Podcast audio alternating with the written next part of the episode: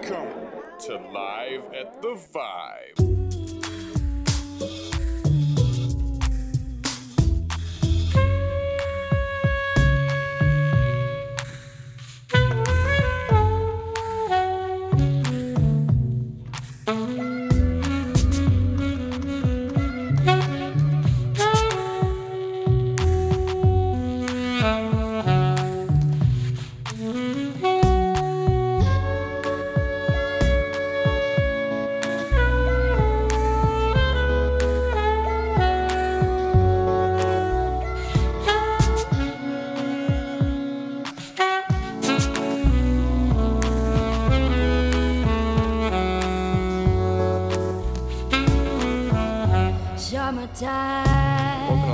Vibe with your host Elliot Ravetti. We're here with comedian Alan Rutledge, and we're uh, we're actually discussing intensity of individuals. We're talking about the intensity of uh, certain comedians around us. Do you feel? Do you ever get intimidated by intensity of comedians when they come on stage? Like, is there anyone where you got to check yourself before they get on? You're like, ah, shit, I gotta make sure I bring my better stuff, or is there anyone that intimidates you, basically? I guess if somebody said, "Oh, there's some guys in the crowd who books a, a room that's good," I'd be like, "Oh man, I gotta be good." But usually, I don't think about anything like that, and so it'd be better better to to not worry about that sort of thing.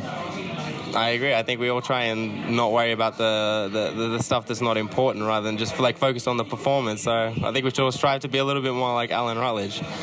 Yeah, yeah, we should we should all I should strive to be more like Alan Rutledge. I think. Uh, you know, some days I get up on the stage and I'm just Freddie McManus. I'm just doing his bits. And he's like, whoa, hang on, what are you doing up there? We talked about this. And then I get off the stage. I'm like, I don't know what happened, man. I don't know what happened. I gotta, I gotta say, you brought up Freddie McManus three times in the in the like the small five minutes that we've been speaking. is it what what's? Uh, he's a good comedian, but what is going on there? Like, it's a, it's a fun it's a fun topic. It's just a fun topic of conversation. I just go up to people. I say Freddie McManus. People not even in the scene. And they fun go, to say, yeah. yeah, yeah, and they're like, they're like, what, Rove McManus? No, not Rove McManus. No, no, no. Freddie McManus. Hello, did I uh, stutter too much? Sorry, uh, Freddie McManus. And they go, yeah, yeah, um, okay, cool. Who are you? And I'm like, Alan Rutledge. What do they say when you say that? Oh, they walk away. I would too. I would Yeah, too. you know, um, I like him a lot. I like him a lot. He's he's in my top top five guys. Very guys. talented in the Sydney in the Sydney scene. He's probably consistently one of the most consistent guys I've ever seen. He's got good energy. I wish I had that kind of uh, excitement. I could bring that kind of thing. That sort of, um, yeah, like he's is probably like a natural born MC kind of thing, you know. And I don't have that, so you know, something I could work on for sure. Yeah. I agree. The uh, he uh, Freddie actually emceed the first night that I ever got on stage, and he I remember seeing him before the night started, and he was like rubbing his hair, and he's like getting ready. He looks all he always he dresses like uh, nice, like he dresses like he's got somewhere better to be, kind of thing when he's doing it. But he he uh, he was up there, and he's kind of like rubbing his hair. He gets like he's like he looks all like he's, he's really nervous kind of thing, and then when it when when it, when they call him up, he's fucking on point. Like he just very professional sort of guy. He's great. He's great, and he uh, he feels things a lot more than me too. Like uh, if he has a bad gig, you can see that he it means something to him. Whereas, you know, I've been doing it a long time, so nothing means anything to me if I have a bad gig. You're a little bit callous in that way. I was gonna say, I, how, I was gonna. So can we stop talking about Freddie for a second? I was gonna say, how, you're, how you've been doing comedy for about Uh, I, I did my first gig in 2001, pre 9/11. and uh, and then I did it for like until 2008. So you know, seven seven or eight years, and then uh, I quit comedy and returned last year to comedy. So I was off for eight years. I think On that well, unbelievably fortunate that you did. I, I think it was like almost like a year ago that I saw you for the first time, and uh, I was just saying to you before the first time that I saw the first time that I saw Alan on stage, it was just like a quiet room. There was nothing to really speak of about it, and then he got up and fucking slayed it. Like he changed the energy of the room. He got up and he, could he just he paced it. He paced his. Uh, I'd never seen him before, and he paced his, paced his comedy so beautiful that I was like, if that guy's new, he's gonna. We were all in trouble, sort of thing. But if like if he's uh, if he's experienced, I want to know everything that he sort of knows because it was it, it was uh, it was a real sort of display in professional comedy. It's fun sometimes. Uh, people think I'm brand new because yeah, and so I've I've been. Uh, I had a really good gig once at a Rooty Hill, and I was like the first comedian on the night, and it, was, it can be a real tough room, you know. But they uh, uh, they introduced me as an open micer. This guy's just starting out, like it was my fifth ever gig or something. And then, yeah, um, you know, it was great. It was, it was, uh, because people are thinking, wow, this is pretty good. This is pretty good for a fifth gig. And meanwhile, you know, I did hundreds of gigs back in the Brisbane scene where I where I started. You know. How do you feel like the audience knowing about when, like, how much do you feel like how much the audience knows about you plays into your performance? So if you're coming up and you're like, I'm selling the show as me, this is going to be great, this is Alan Rutledge, you're going to enjoy it. Like, how much do you think that that changes as opposed to being like an open micer? What kind of leverage or leeway do you get rather? Well, I guess I don't have uh, enough experience at, uh, you know, something I'd like to do this year maybe is do like an hour long show or something at uh, the Fringe maybe. We'd love to have you here if you decided to showcase it as well. I'll do an hour here. Yeah. Oh, yeah, that'd be Fuck cool. yeah. That'd be cool. And I, I got to do some. Uh, I got, I, I got to uh, practice. We just knocked over. Did we just knock over George's drink? No. We knocked over my drink. I'm gonna I'm gonna have to clean it up after this recording, but uh, that's okay. Please continue. so you were saying like, uh, yeah, what sort of it was how's your preparation? Oh yeah, so so like so I think that'll be a good ex- uh, you know test of whether I can uh, sell a show that's about me and all that sort of things. But yeah, I'm just not used to that. I'm not sort of a top billed person or ever, so I'm constantly performing at open mic rooms where it's uh, people have turned up not knowing what to expect and. And then, relative to a lot of people who are just starting out, I can get up there and go, "Hey, uh, you know, have have a really good set with uh, some some new stuff and some tried and tested stuff, and, and then it's it doesn't feel fair sometimes, but you know whatever. That's understandable. How often do you try new stuff? How often are you doing that? Uh, I, every every spot I like to try at least one new thing. Yeah, yeah, yeah. So so that's um, otherwise it wouldn't be fun for me at all. So Are you going to be trying something tonight? yeah, I've got one one new joke that I definitely will try, but uh, and I've always got a few other half baked ideas that, I'm, that I think if if it's going really really well, I might get caught up in the moment and say those jokes as well, and just to just to hear myself say them, I kind of know they're not good enough yet. So, um, but yeah, one one new joke I think could, could be quite good. Yeah. All right. Well, we're going to leave uh, Alan here. We'll pick him up again at the second half, and uh, well, thank you for joining us. I think I get it from my dad. He, he used to like to bet on horses. And he loves to bet on horses. And uh, it's a big problem because, you know, we'll be using the sports app, uh, sports bet app while riding a horse. And I'm like, Dad, you're punching all sorts of different buttons. You don't know what you're doing. and uh, he's betting on Lithuanian women's volleyball. and you should get off the horse. Get off the horse. And horses mid race, yeah, you're damn right. I, uh, my, my dad, uh, he caught me when I was a kid, he caught me uh, smoking a, a salmon. And um, he was pretty angry. He was pretty angry.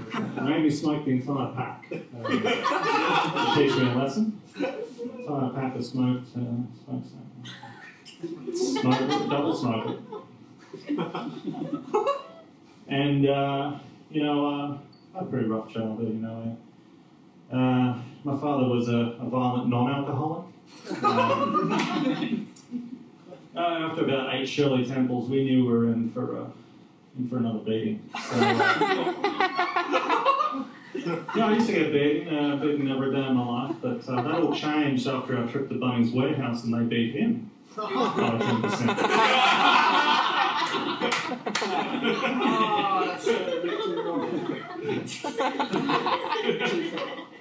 And why is it, guys? When an Arabic man kills a bunch of people, it's called terrorism. But when I do it, it's called a series of unsolved murders in the Leichhardt region. That's racism, guys. Thank, thanks for your time.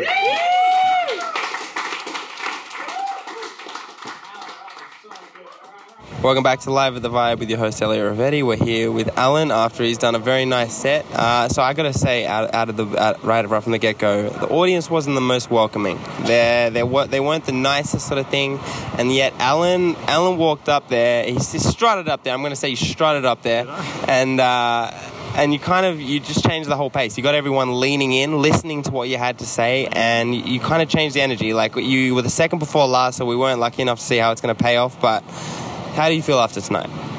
Yeah, well, I feel good. Um, I, I, people were coming past me as I was, because you've got to be outside. It's it's quite a full room, you know. So, um, so I was outside behind the doors, and some of the other comedians like, oh man, it's a bit tough in there. They're a bit strange. There's a couple of guys that might be calling out weird things, you know, as well. Hundred percent. So I was thinking, oh man, this is going to be tough, you know.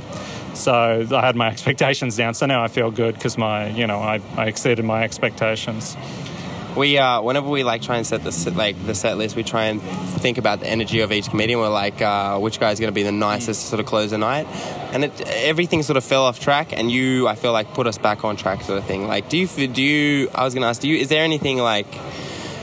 Do you have bucket jokes where you're like, all right, shit's going not the right, not it's just not going right. I'm gonna go right to this one. Like, is this is like a ten out of ten? This is gonna work. I know. Like, do you have any sort of like life jackets that you pull out? Something.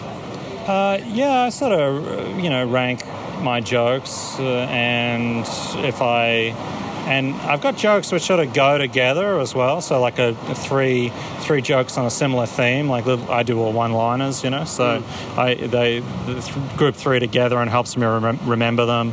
But then uh, I'll have this sort of standalone ones, which which are better jokes, I think, and and I tend to just um, use them anywhere. You know, they're uh, what, would you call them? Sort of yeah, bailout sort of jokes. like. Uh, um, yeah, what do you call it? Life raft or something? Uh, life jacket. Life jacket. Yeah, yeah, Like yeah, like a ten out of ten, like something that's gonna be like this has worked before.